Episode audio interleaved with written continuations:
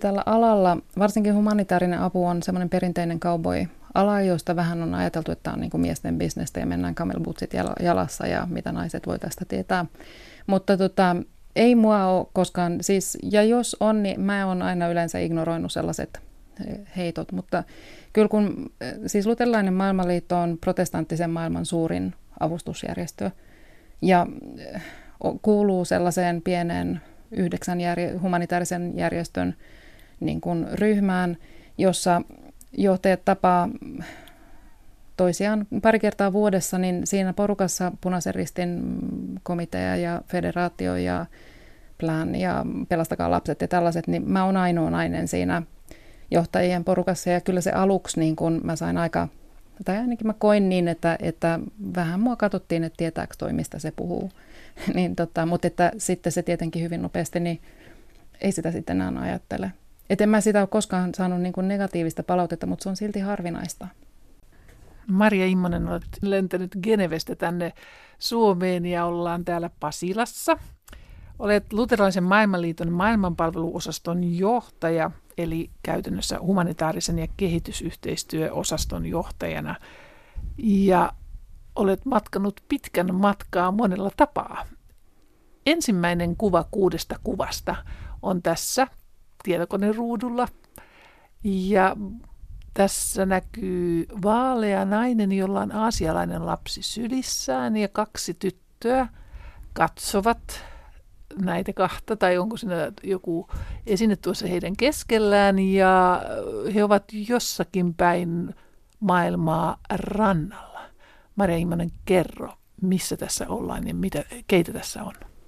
No toi kuva on kuva mun lapsuuden perheestä. Ja siinä on, minä istun tuollaisilla puupalikoilla rannalla ja mun pikkusisko Kaisu siinä mun vieressä ja äidin sylissä istuu Miika, joka on mun tota, veli, joka oli tuohon kuvanottoaikaan ehkä ollut meillä, mm, sanoisin, vajaan kuukauden, että Miika adoptoitiin äm, meidän perheeseen silloin ja me oltiin varmaan ensimmäisillä niin kuin retkillä, missä käytiin paljon isän ja äidin kanssa. Ja tuossa rannalla talvisaikaan niin löytyi tuommoinen veneen raato ja se on särkynyt tuohon rantakiville. Ja tuohon aikaan oli käynnissä Vietnamin pakolaisten, venepakolaisten massamuutto Vietnamista ja niitä tuli Hongkongiin tosi paljon. Ja niitä me sitten siellä ihmeteltiin rannalla. Minkä ikäinen olet tuossa kuvassa ja kuinka kauan te olette ollut tuolla Hongkongissa? Mä oon tuossa kuvassa ehkä semmoinen 10 vuotias suurin piirtein. Siihen mennessä mä olin ollut Hongkongissa jo kuusi vuotta, että mä vajaa neljävuotiaana muutin vanhempien kanssa Hongkongiin. Ja kasvoit tuolla Hongkongissa ja kävit koulua. Millaista se oli? No se oli mun tavallista elämää. Että mä tota, kävin siellä brittikoulua ää, lapsesta saakka ja kasvoin kaksikieliseksi ja, ja elin perheen kanssa, millaista meidän perhe-elämä nyt oli sisarusten ja vanhempien kanssa. Aika kansainvälistä, mun ystävät tuli ihan joka puolelta maailmaa. Eli sä oot ihan lapsuudesta saakka ollut jo monen väristen, monen kansallisuuksien omaavien ihmisten kanssa tekemisistä? Joo, ihan pikkutytöstä saakka.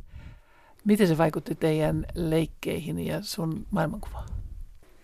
No vaikuttaa ehkä edelleen ainakin siinä suhteessa, että sisarusten kesken me puhutaan päänsääntöisesti englantia.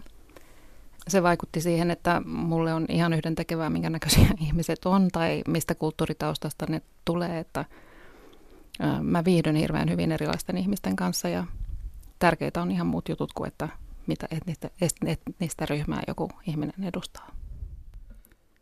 No entäpä sitten kielitaito? Olitte tuolla kiinankielisellä alueella, mutta ilmeisesti teidän keskenään te puhuitte englantia, kun sanoitte, että vieläkin puhutte sisarusten kanssa englantia. Joo, mä en koskaan, siis on ehkä nykymittapuun mukaan kuulostaa ihan tosi järkyttävältä, mutta mä en osaa Kiinaa, muuta kuin semmoista ihan Kiinaa. Opiskelin sitä joskus, jossain vaiheessa yliopistossa, mutta ei se, en koskaan oppinut kunnolla, että me käytiin englantilaista brittikoulua ja meidän niin kuin kulttuuriympäristö oli toki kiinalainen, mutta se oli enemmän semmoinen britti hongkongilainen. Että tota, tietenkin mulla on paljon kiinalaisiakin kavereita, mutta englanniksi mä kaikkien kanssa kommunikoin. Missä vaiheessa sitten perheesi palasi tänne Eurooppaan ja aloitit opiskelun? No se on vähän vaikea kysymys. Siis mun lukioajan äm, me asuttiin Suomessa. Mun vanhemmat äh, tota, asettui silloin Laitilaan ja mä oon käynyt Laitilassa lukion. Mutta sitten kun mä kirjoitin ylioppilaaksi, niin mun vanhemmat lähti takaisin Hongkongiin, että mä jäin sitten Helsinkiin opiskelemaan siinä vaiheessa. Oliko uravalinta helppo?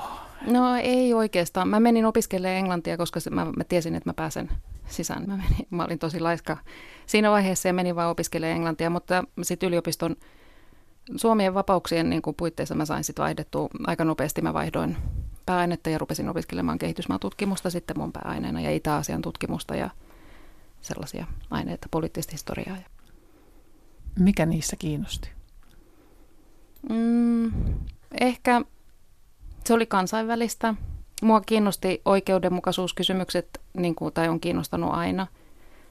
Äm, maailman epäreiluus, niin kuin semmoiset systemaattiset köyhyyden, siis globaalilla tasolla, mikä aiheuttaa köyhyyttä. Ja sitten mua tietenkin kiinnosti Kiinan historia ihan hirveästi ja politiikka ylipäänsä.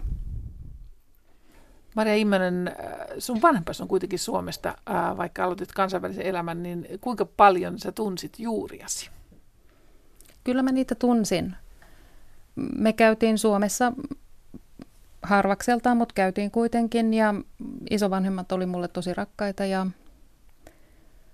ja tota, läheisiä, mutta kyllä se on totta, että, että monet muut ihmissuhteet on vähintään yhtä tärkeitä kuin sukulaisuussuhteet.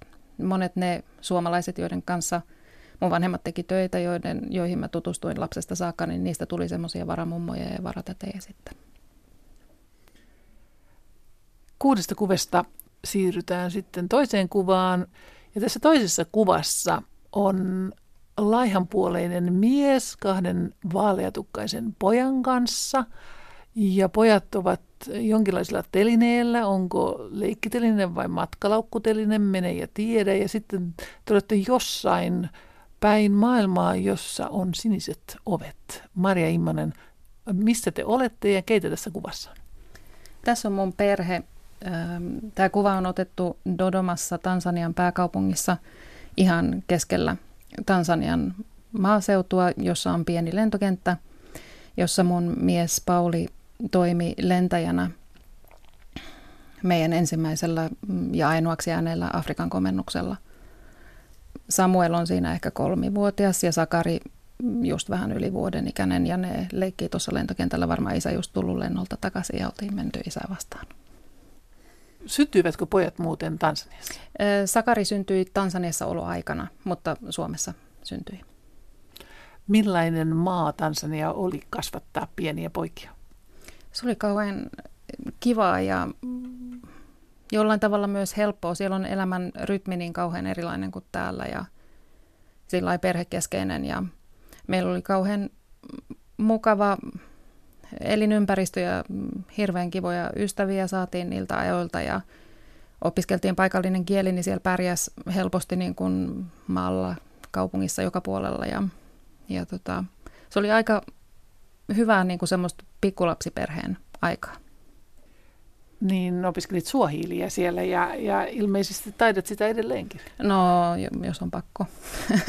en kauhean hyvin, siis se on unohtunut ihan tosi tehokkaasti, kun on muut kielet tullut päälle, mutta, mutta tota, se ei ole kauhean vaikea kieli suomalaisen oppiakkaan. Miesi Pauli oli lentäjänä siellä, niin äh, olit äiti, mutta taisit tehdä myös töitä. Mitä teit siellä? Joo, mä olin siellä tota, töissä opetin englantia paikallisissa erilaisissa oppilaitoksissa ja jonkun verran hallinnoin kehitysyhteistyöhankkeita siellä. Ja, ja tota, jonkun verran matkustettiin myös perheenä Paulin mukana silloin, kun se onnistui ja sielläkin yhteyksiin niin kuin pakolaisiin oli tosi paljon, että siinä aikana kun me oltiin siellä, se oli heti Ruandan tämän kansanmurhan jälkeen ja Tansaniassa oli valtavat pakolaisleirit silloin hyvin lähellä sitä, missä me asuttiin, niin siellä oli satoja tuhansia pakolaisia leireillä, niin sekin niin kuin kulki siinä mukana jotenkin koko ajan.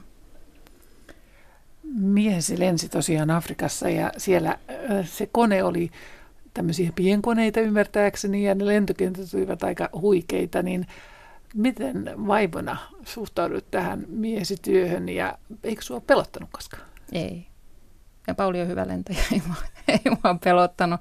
Ja Pauli on hirveän niin semmoinen tota, tarkka lentäjä, että se eikä ole turhan riskinottaja niin kuin lentä, lentämisessä. Siellä on toisenlaisiakin pilotteja olemassa, mutta Pauli ei ole sellainen, että mä en koskaan, pel- en koskaan pelännyt ähm, sitä. Se oli vaan, se oli Paulin ammatti ja se oli ihan kiva seurata sitä siinä vieressä. Niin miehesi Pauli ei ole myöskään kasvanut Suomessa, niin missä kaksi tällaista ihmistä, jotka ovat kasvaneet lapsuutensa maailmalla, niin törmäsivät sitten? Me vaikutettiin samoissa opiskelijapiireissä Helsingissä yliopistoaikoina. Pauli opiskeli myös Helsingin yliopistossa silloin ja tavattiin yksissä vappumyyjäisissä. Ja siitä se sitten lähti. Se oli hirveän helppo tutustua, kun molemmilla oli tosiaan niin kuin ehkä valta opiskelijaporukoista erilainen tausta ja mua hetikin kiinnitti huomioon, että Pauli heilutti käsiä, kun se puhui. Se oli kauhean, kauhean kotosan ja kivan olosta, kun, kun tota, joku niin kuin ilmasi itseään muutakin kuin vaan puhumalla. Mutta Maria, miten on mahdollista, että sinä istut täällä kädet ihan... No mä oon pistänyt ne tietoisesti, että siinä tätä keskustelua, koska mäkin heilutan käsiä, kun mä puhun. Se on tämä kansainvälinen elekieli. Ja. Kuinka monta vuotta tosiaan asuitte tuolla Tansaniassa? Me asuttiin siellä semmoinen nelisen vuotta kaikkinensa. Alkoiko pojilla koulu siellä? Sam- Samoililla alkoi koulu jo siellä, että hän kävi sitten kansainvälistä koulua siellä ensimmäisen ja toisen vuoden. Ja sitten kun tultiin Suomeen, niin meni Suomessa ekalle luokalle kouluun, kun tuolla alkoi viisivuotiaana koulu. Afrikassahan on tauteja ihan eri tavalla kuin Suomessa, niin miten säilytte tauditta ja, ja pärjäsitte kaikkien niiden bakteereiden ja muiden kanssa? No itse asiassa me oltiin kyllä aika terveitä siellä, lukunottamatta Sakaria, jolla oli tota, korvatulehduskierre ihan niin kuin Suomessakin, ja sit, sitä hoidettiin vaan siellä aika rajuilla antibiooteilla, että ne aiheutti vähän ongelmia hampaisiin myöhemmin, mutta muuten niin ei me oltu kyllä, me säästyttiin kaikilta trooppisilta taudelta aika hyvin – jotain maha-juttuja oli, mutta ei mitään semmoista vakavaa. Mutta kyllä siellä se malarian pelko oli semmoinen, mitä oli koko ajan. Et se oli hirveä helpotus, kun tuli kotiin, että ei jokaista flunssaa tarvinnut ensin epäillä malariana ja mennä tekemään malariakokeita tota, sitten labraan heti, jos tuli nuha tai yskä tai mikä, koska se on ihan oikeasti vaarallinen ja tappava tauti ja siellä malariasääskiä on joka puolella. Että. Mutta meistä ei kukaan koskaan sairastunut siihen, että se oli sinänsä aika ihme. Opetit tosiaan siellä englantia, niin millaisia oppilaita sinulla oli? Ne oli pääasiassa aikuisopiskelijoita, jotka oli tota, eri ammatteihin pätevöitymässä, että se oli semmoista ammattiopettamista ja tota, ne tuli ihan eri puolilta ää, maata sinne oppilaitokseen, missä mä opetin ja se oli ihan sellaista enkun opettajan työtä, jota mä en halunnut koskaan tehdä. Että, että se, mua kiinnosti niin kuin kehityskysymykset paljon enemmän, mutta siinä elämäntilanteessa se oli hyvä ratkaisu, että oli töitä kuitenkin, että mä olisin tullut hulluksi kotona pelkästään äitiyslomalla. Sitten kolmas kuva kuudesta kuvasta vie meidät keskelle ihmislaumaa. Vihreällä nurmikolla makaa aika monta ihmistä selällään, hymyileviä, iloisia ja sitten tuolla taustalla on yksi nainen ja kaksi miestä. Keitä tässä kuvassa on ja missä tämä on? Tämä kuva on otettu Porvoossa mun tiimin syksyn aloituspäivillä, oikeasti vielä kesällä, niin vuonna 2014. Jossa vaiheessa mä olin toiminut lähetysseurassa kehitysyhteistyötiimin päällikkönä jo kuutisen vuotta. Ja siinä on mun loistavat kollegat. Sinusta tuli siis johtaja. Millaista oli kasvaa johtajaksi, Maria Immonen? Varmaan ehkä edelleenkin, siis ei voi sanoa, että on valmis johtajana, mutta tota, mua pyydettiin hirveän varhaisessa vaiheessa, kun mä olin ollut hoitanut kehitysyhteistyöhallintoa ensin Suomessa lähetysseurassa sen jälkeen, kun me palattiin Tansaniasta ja sitten Genevessä lyhyen aikaa, tai oikeastaan viisi vuotta niin kuin ihan suorittavissa tehtävissä. Tota, Genevessä sitten vastuualueina oli silloin Länsi-Afrikka ja Afrikan sarvi – niin sitten kun mä tulin takaisin Suomeen, niin mua pyydettiin silloin päälliköksi vetämään silloin hyvin pientä tiimiä. aikana, jolloin lähetysseuran kehitysyhteistyö kasvoi aika voimakkaasti ja sitten siinä oli pakko oppia johtamista aika monelta eri kantilta. Mä tykkäsin siitä ihan hirveästi ja tykkään edelleen. Mikä sinua johtamisessa kiinnostaa? Mm, mua kiinnostaa tiimipelaaminen, se miten niin kun, tiimissä saa aikaan hirveän paljon enemmän kuin yksin tehdessä.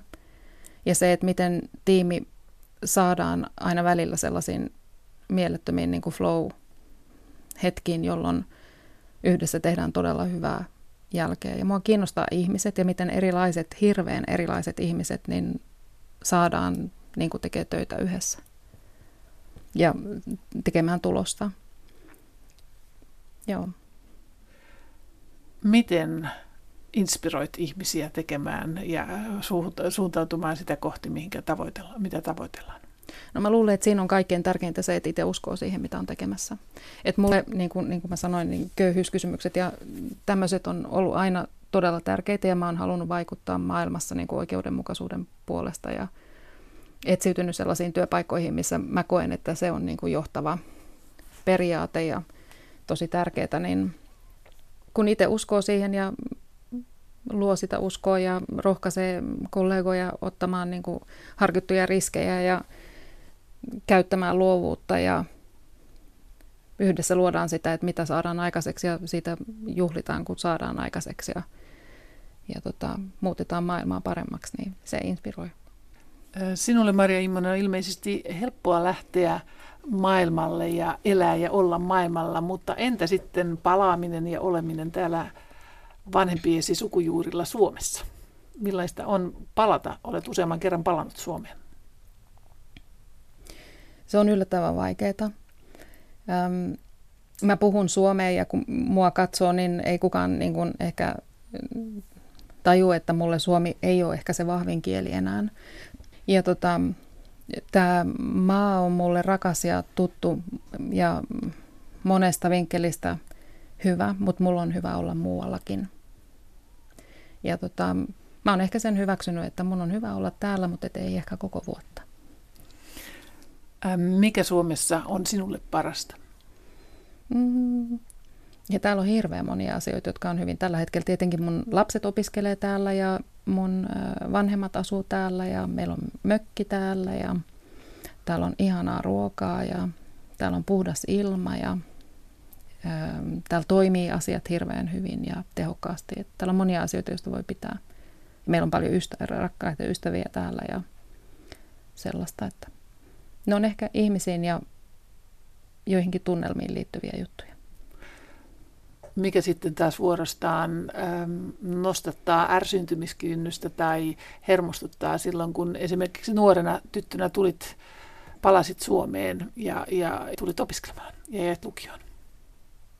Se oli ehkä semmoista enemmän semmoista vierauden tunnetta, että kun ei, varsinkin kun me muutettiin maalle, niin mä en tuntenut ihmisten historioita tai niiden tarinoita tai mm, suurin osa ehkä kuitenkin mun lukiokavereista oli asunut suurimman osan elämästään siinä, sillä paikakunnalla, niin se oli semmoista vierauden tunnetta ja sitten se oli vielä varsinais-Suomen aika lähellä Raumaa, niin mä en edes ymmärtänyt kaikkea, mitä ihan oikeasti en ymmärtänyt, mitä ne puhui. Niin, ja varsinkin kesätöissä mä muistan, siellä oli semmoisia vanhempia laitilalaisia, niin mä en todellakaan ymmärtänyt, mitä ne puhui. Niin siinä tuli semmoinen vähän tyhmä olo. Mutta en mä tiedä, oliko se mitään ärsyttävää. Se oli se aika silloin ja mulla oli hirveän, mulla on monia pysyviä lukiokavereita edelleen, siis semmoisia tärkeitä ihmissuhteita edelleen, että se on ollut vain yksi pätkä mun elämää silloin siellä. No entä sitten kun palasitte tuolta äh, Tansaniasta, jos ollaan vielä tuossa mm. kuvassa, niin, niin palasitte Tansaniasta ja sä pienten lasten äitinä palasit Suomeen, niin millaista se paluu oli? Mm, se oli ihan hyvä paluu mä, sain, mä silloin pääsin niin kuin todella mielekkäisiin ja kivoihin työtehtäviin ja se toi motivaatio ja lapset pääsi hyvään tarhaan silloin ja sitten kouluun ja se oli niin kuin hyvä aikaa myöskin pikkulapsiperheen äitinä ja niin kuin työuran kuitenkin aika alkuvaiheessa ja sen mä oon huomannut, että mulle niin kuin vanhemmiten Suomessa tosi vaikeaksi on tullut talvet täällä ja se pimeys. Että, että ehkä se, kun on kuitenkin pääasiassa kasvanut tropiikissa tai nyt viimeisimmin niin Etelä-Euroopassa, niin nämä pitkät talvet tuntuu ihan todella mahdottomilta. Mä inhon lunta. Niin, niin tota, se on vaikeaa tietenkin näillä leveysasteilla. Tuossa äh, kolmannessa kuvassa olet tosiaan Suomen lähetysseuran kehitysyhteistyötiimin kanssa ja, ja siellä oli monia innokkaita ihmisiä niin, ja olet tehnyt ö, kehitysyhteistyötä nyt monta kymmentä vuotta, niin, niin tuossa tiimissä kun olit, niin mikä on lähetysseuran kehitysyhteistyön erikoisuus? No siis todella tärkeää se, että se niin kuin kehitys tai, tai elämäntilanteen parantaminen katsotaan niin kuin yksilön kannalta ja niiden yhteisöjen kannalta, jossa ne yksilöt elää. Ja niin kuin pyritään vaikuttamaan ihan oikeiden ihmisten elämäntilanteen parantamiseen, eikä johonkin niin kuin köyhyyskäyrien parantamiseen tai johonkin abstraktiin sellaiseen tota, kehitysmittareihin, vaan siellä on oikeasti aina niin kuin fokuksessa ne ihmiset. Ja sitten myös siinä on erikoista se, että lähetysseura on aina hakeutunut niin kuin kaikkien, kaikkein hankalimpien ja vaativimpien ihmisryhmien pariin. Että esimerkiksi vammaistyö on tosi tärkeässä asemassa ja lähetysseura onkin yksi harvoista niin kuin suomalaisista yleisjärjestöistä, jos niin sanotaan, jolla on keskittyminen vammaisten tota, oikeuksien edistämiseen. Ja, ja se on, se on hienoa. Ja sitten kuitenkin, koska lähetysseura on niin pitkään paika, mukana niiden paikallisten yhteisöjen elämässä, niin ne kehityskaaret on nähtävissä, kun vaikka kymmenen vuotta samalla paikkakunnalla tehdään töitä, niin siinä oikeasti nähdään myös se tulos, mitä siitä niin kuin aika päättäväisen työn tekemisestä niin sitten aiheutuu. Sitten mennään seuraavaan neljänteen kuvaan jossa sitten itse asiassa ilmeisesti olet jossain päin Afrikkaa telttakatoksessa ja sinulla on ympärilläsi afrikkalaisia työtovereita, jotka kirjaavat papereihin jotakin. Maria Immonen, olet Luterilaisen maailmanliiton maailmanpalvelun osaston johtaja, niin mitä tuossa kuvassa tapahtuu? Tuossa kuvassa mä oon kenttämatkalla Adjumaanissa Pohjois-Ugandassa pakolaisleirillä, jossa asuu satoja tuhansia eteläsudanilaisia pakolaisia ja me ollaan siinä mun kollegojen kanssa sellaisella vastaanottopisteellä, jossa kirjataan saapuvien pakolaisten tietoja mappeihin ja faileihin ja joita vastaan sitten he saa ensimmäiset ruokakortit ja ehkä jotain muita tarvikkeita, mitä, mitä he sitten saa, kun heidät on ensin rekisteröity sitten virallisiksi pakolaisiksi siihen, siihen maahan. Ja siinä on tosiaan kuvassa mun kollegoja. Mulla on nykyään yli 8000 kollegaa, jotka tekee luterilaisen maailmanliiton työtä eri puolilla maailmaa. Olet nyt siis ymmärsinkö oikein, 8000 ihmisen johtajana toimit. Jep. Joo, kyllä. Ja montako eri kansallisuutta sinulla on? Siis siinä tiim, niissä porukoissa, oi en mä osaa, sitä, siihen mä en pysty vastaamaan. Meillä on työtä ehkä noin 30 eri maassa ja, ja tota, niitä on siis todella monenlaisista lähtökohdista. Niistä työntekijöistä noin 4000 on itse pakolaisia, jotka on töissä pakolaisleireillä meidän töissä. Et esimerkiksi Keniassa meillä on, tota, me pyöritetään kaikkia Kenian kaikkia pakolaisleirien kouluja. Et meillä on satoja tuhansia oppilaita siellä Keniassa, niin, niin niistä opettajista hirveän suuri osa on itse tota, pakolaisia, mutta on meidän palkkalistoilla. Ja tota, sitten ne loput, niin niitä on ihan oikeasti, ei ehkä nyt ihan jokaisesta maan, maasta planeetalla, mutta aika monesta. Tuleeko siinä teidän työyhteisössä koskaan kulttuurien yhteistörmäyksiä ja millaisia? Voi tulee, tulee toki. Siis monikulttuurinen johtaminen on itse asiassa aika haastavaa. Siis mun lähityöyhteisö Genevessä, niin meillä on siellä ehkä 30 työntekijä Geneven pääkonttorissa, että me ollaan maailman tota, desentralisoiduin humanitaarista järjestöt tai järjestö maailmassa varmastikin, niin siinä noin 30 hengen tota, lähitiimissä niin on varmaan 28 eri kansallisuutta. Siinä pitää olla tosi varovainen esimerkiksi huumorin kanssa. Että monet tota, vitsit ei käänny kauhean hyvin ja hirveän helposti sen huomaa tuolla, että niin monet vitsit on itse asiassa etnisiä.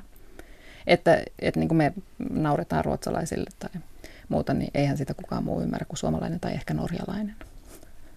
Et tota, se, on, se on tärkeää, mutta kyllä niitä tulee. Ja sitten myös meidän työntekijöistä yli puolet on muslimeja, niin sekin tietenkin aiheuttaa sitten monissa maissa, kun me ollaan kuitenkin selkeästi kristillisten kirkkojen omistama järjestö, niin se aiheuttaa sitten tarvetta vuorokeskusteluun, että nämä muslimit voi tuntea olonsa niin kuin kotosiksi siinä meidän työyhteisössä ja niiden pitää voida liittyä niihin samoihin arvoihin, minkä varaammekin työtä tota, rakennetaan. Ja siinä tehdään ihan tietoisesti niin kuin yhteistyötä, että voidaan eri uskonnoista tulevat eri ihmiset tota, tehdä samojen tavoitteiden eteen työtä.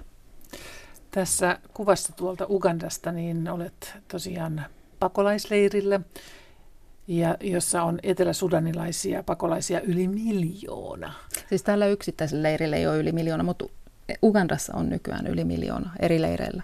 Me ollaan monilla noilla leireillä paikan päällä, mutta yhteensä Uganda on vastaanottanut yli miljoona eteläsudanilaista pakolaista.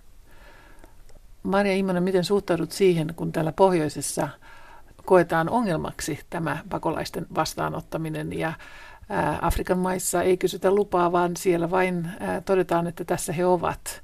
Niin miten itse näet tämän pakolaiskysymyksen?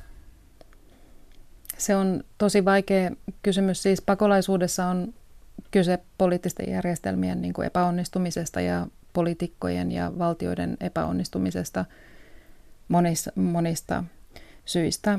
Ja sota on tietenkin siinä ihan äärimmäinen esimerkki.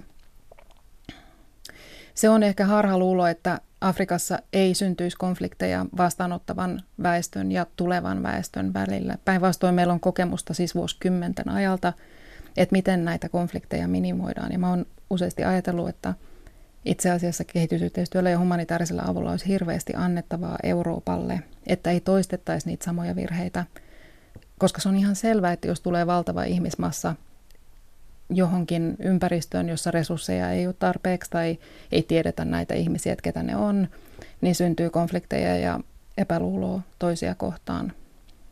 Uganda on poikkeus Afrikankin olosuhteissa ja johtuu varmaan siitä, että siellä on itse käyty sisällissotaa niin äskettäin ja ihmiset on joutunut lähteä pakoon, että niillä on ihan tuoreessa muistissa, mitä oli lähteä pakoon. Niin nyt on niin kuin jollain tavalla enemmän sitten ajatusta siitä, että nämä ihmiset mahtuu tänne.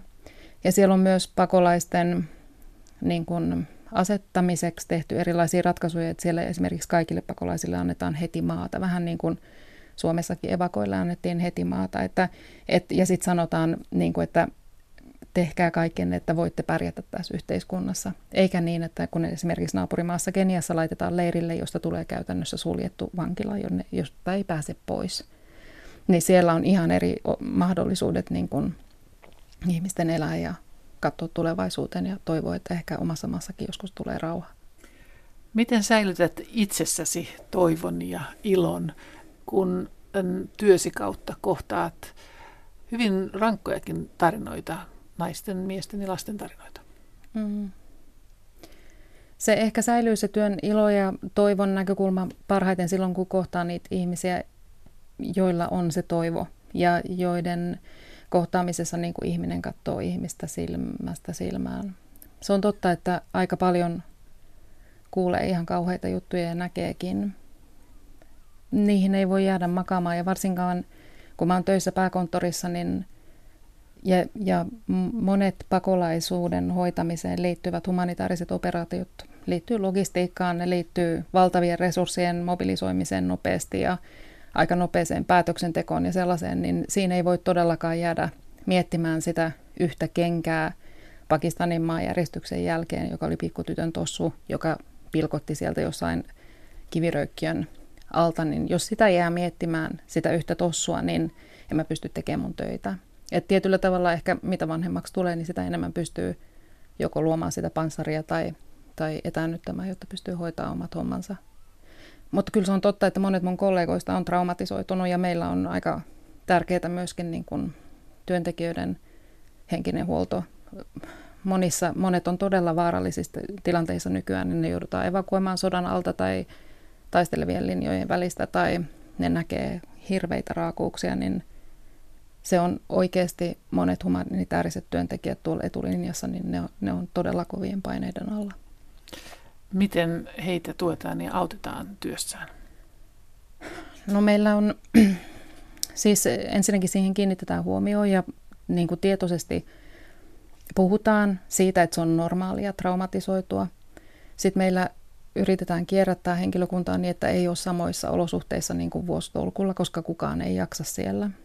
Mutta se on tietenkin vaikeampaa paikallisten työntekijöiden kesken, jotka on vaikka siitä maasta kotoisin, jossa käydään sisällissotaa, niin heitähän ei voi siitä viedä pois.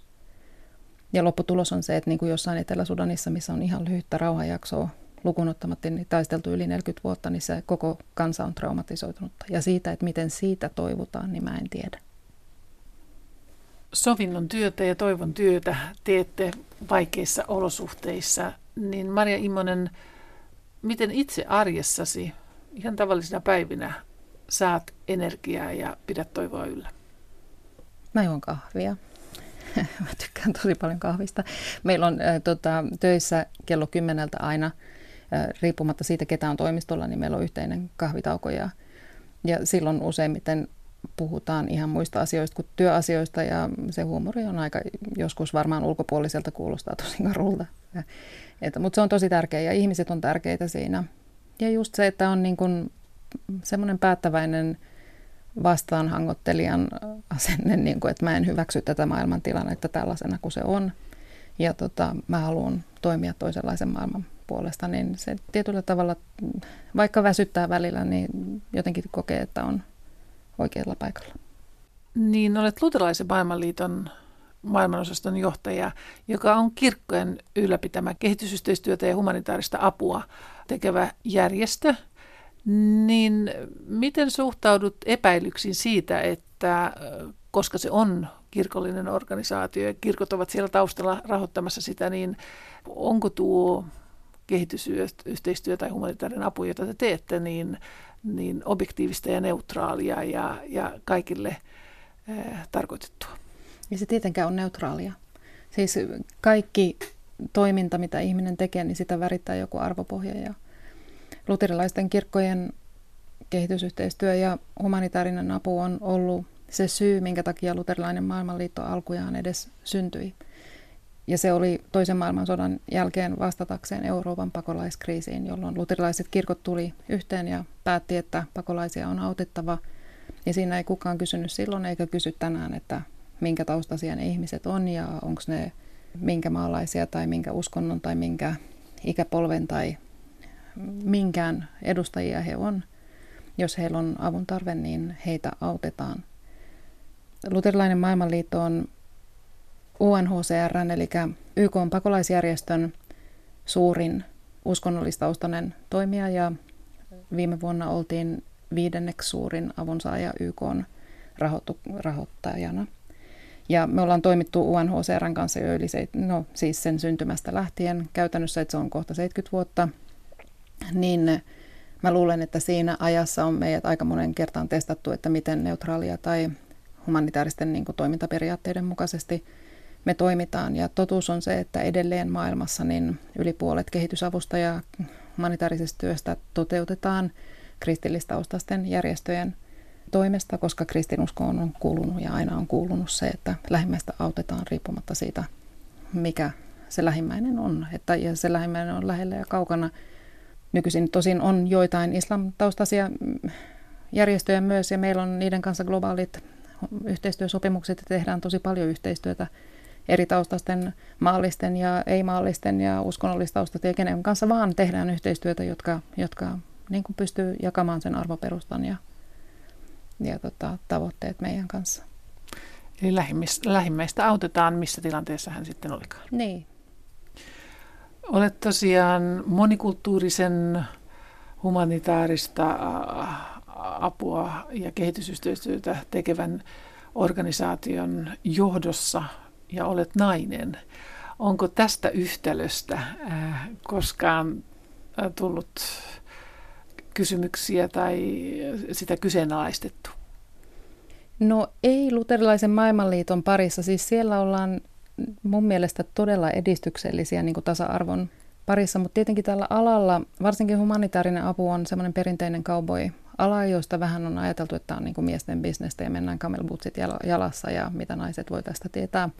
Mutta tota, ei mua ole koskaan, siis, ja jos on, niin mä oon aina yleensä ignoroinut sellaiset heitot, mutta kyllä kun, siis luterilainen maailmanliitto on protestanttisen maailman suurin avustusjärjestö ja kuuluu sellaiseen pieneen yhdeksän järje, humanitaarisen järjestön niin kuin ryhmään, jossa johtajat tapaa toisiaan pari kertaa vuodessa, niin siinä porukassa Punaisen ristin komitea ja federaatio ja plan ja pelastakaa lapset ja tällaiset, niin mä oon ainoa nainen siinä johtajien porukassa ja kyllä se aluksi niin kun mä sain aika, tai ainakin mä koin niin, että, että vähän mua katsottiin, että tietääkö toi, mistä se puhuu.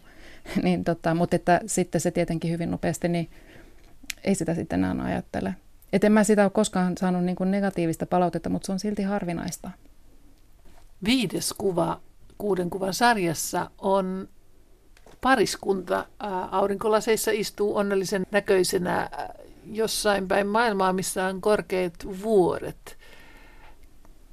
Tässä on ilmeisesti tuttuja ihmisiä. Maria Immonen, ketä tässä on?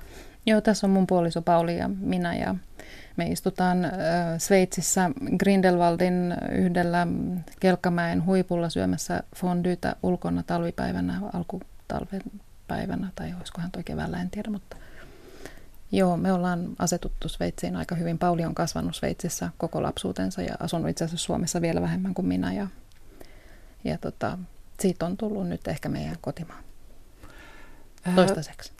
Sveitsi ja varsinkin Geneve on aika tietyssä mielessä voi sanoa ristiriitainen paikkakunta sillä että sehän on hienojen kellojen luvattu paikka ja monimutkaisten pankkitilien säilytyspaikka ja erittäin varakkaiden ihmisten paikka, niin millaista on asua ja elää tuollaisessa kaupungissa ja maassa ja sitten tehdä työtä maailman vaikeimmissa olosuhteissa ja ihmisten kanssa, joilla on todella vaikeaa?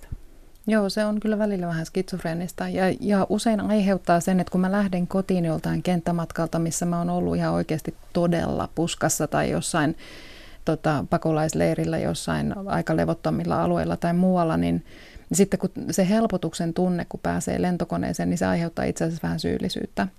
Tai aika paljonkin, että mä pääsen lähtee tuolta pois ja noin mun kollegat ja noin ihmiset siellä tota, hankalissa olosuhteissa joutuu jäämään. Geneve on kuitenkin, niin, tota, jos ajattelee humanitaarista työtä ja YKta, joka on meidän, meidänkin työn ehkä tärkein rahoittaja kirkkojen ohella, niin on siis kansainvälinen Geneve on se paikka, jossa päätökset ja vaikuttaminen maailman pakolaisten tilanteeseen ö, perinteisesti on tapahtunut. Ja kirkoilla on ollut hirveän vahva rooli myöskin YK luomisessa ja, ja sen synnyssä ja edelleen historiallisista syistä pääkonttorit monilla monilla järjestöillä on Genevessä.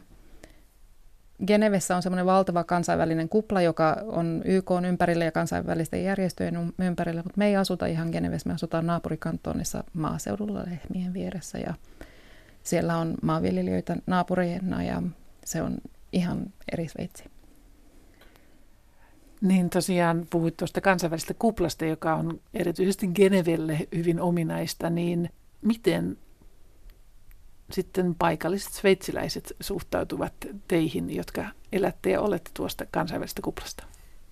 Oi, aika hyvin. Mä luulen, ne on ylpeitä siitä, että, että Sveitsissä on tällainen paikka, mutta monet, jotka ei ole geneveläisiä, ei ehkä haluaisi asua, siellä, että, että ne on ylpeitä, että se on siellä, mutta että, että sveitsiläisiin sanotaan, että on aika vaikea tutustua, mutta jos osaa ranskaa ja on valmis sitä puhumaan, niin ne on äärimmäisen vieraanvaraisia ja sympaattisia ihmisiä ja meitä on niin paljon. Siis Sveitsissä mun muistaakseni joka kahdeksas passin omaava on muualta kuin Sveitsistä syntyisin. Et se on niin iso osa sitä väestöä, että se, että mistä sä oot niin kuin joskus pari sukupolvea sitten tullut, niin sillä ei ole niin kuin mitään relevanssia muualla kuin ehkä jossain ihan pienissä saksankielisissä alppikylissä, jossa on myöskin omat äärioikeisto liikehdinnät, mutta ne ei ole ranskankielisissä kantoneissa missään niin kuin vaikuttavissa tota, asemissa.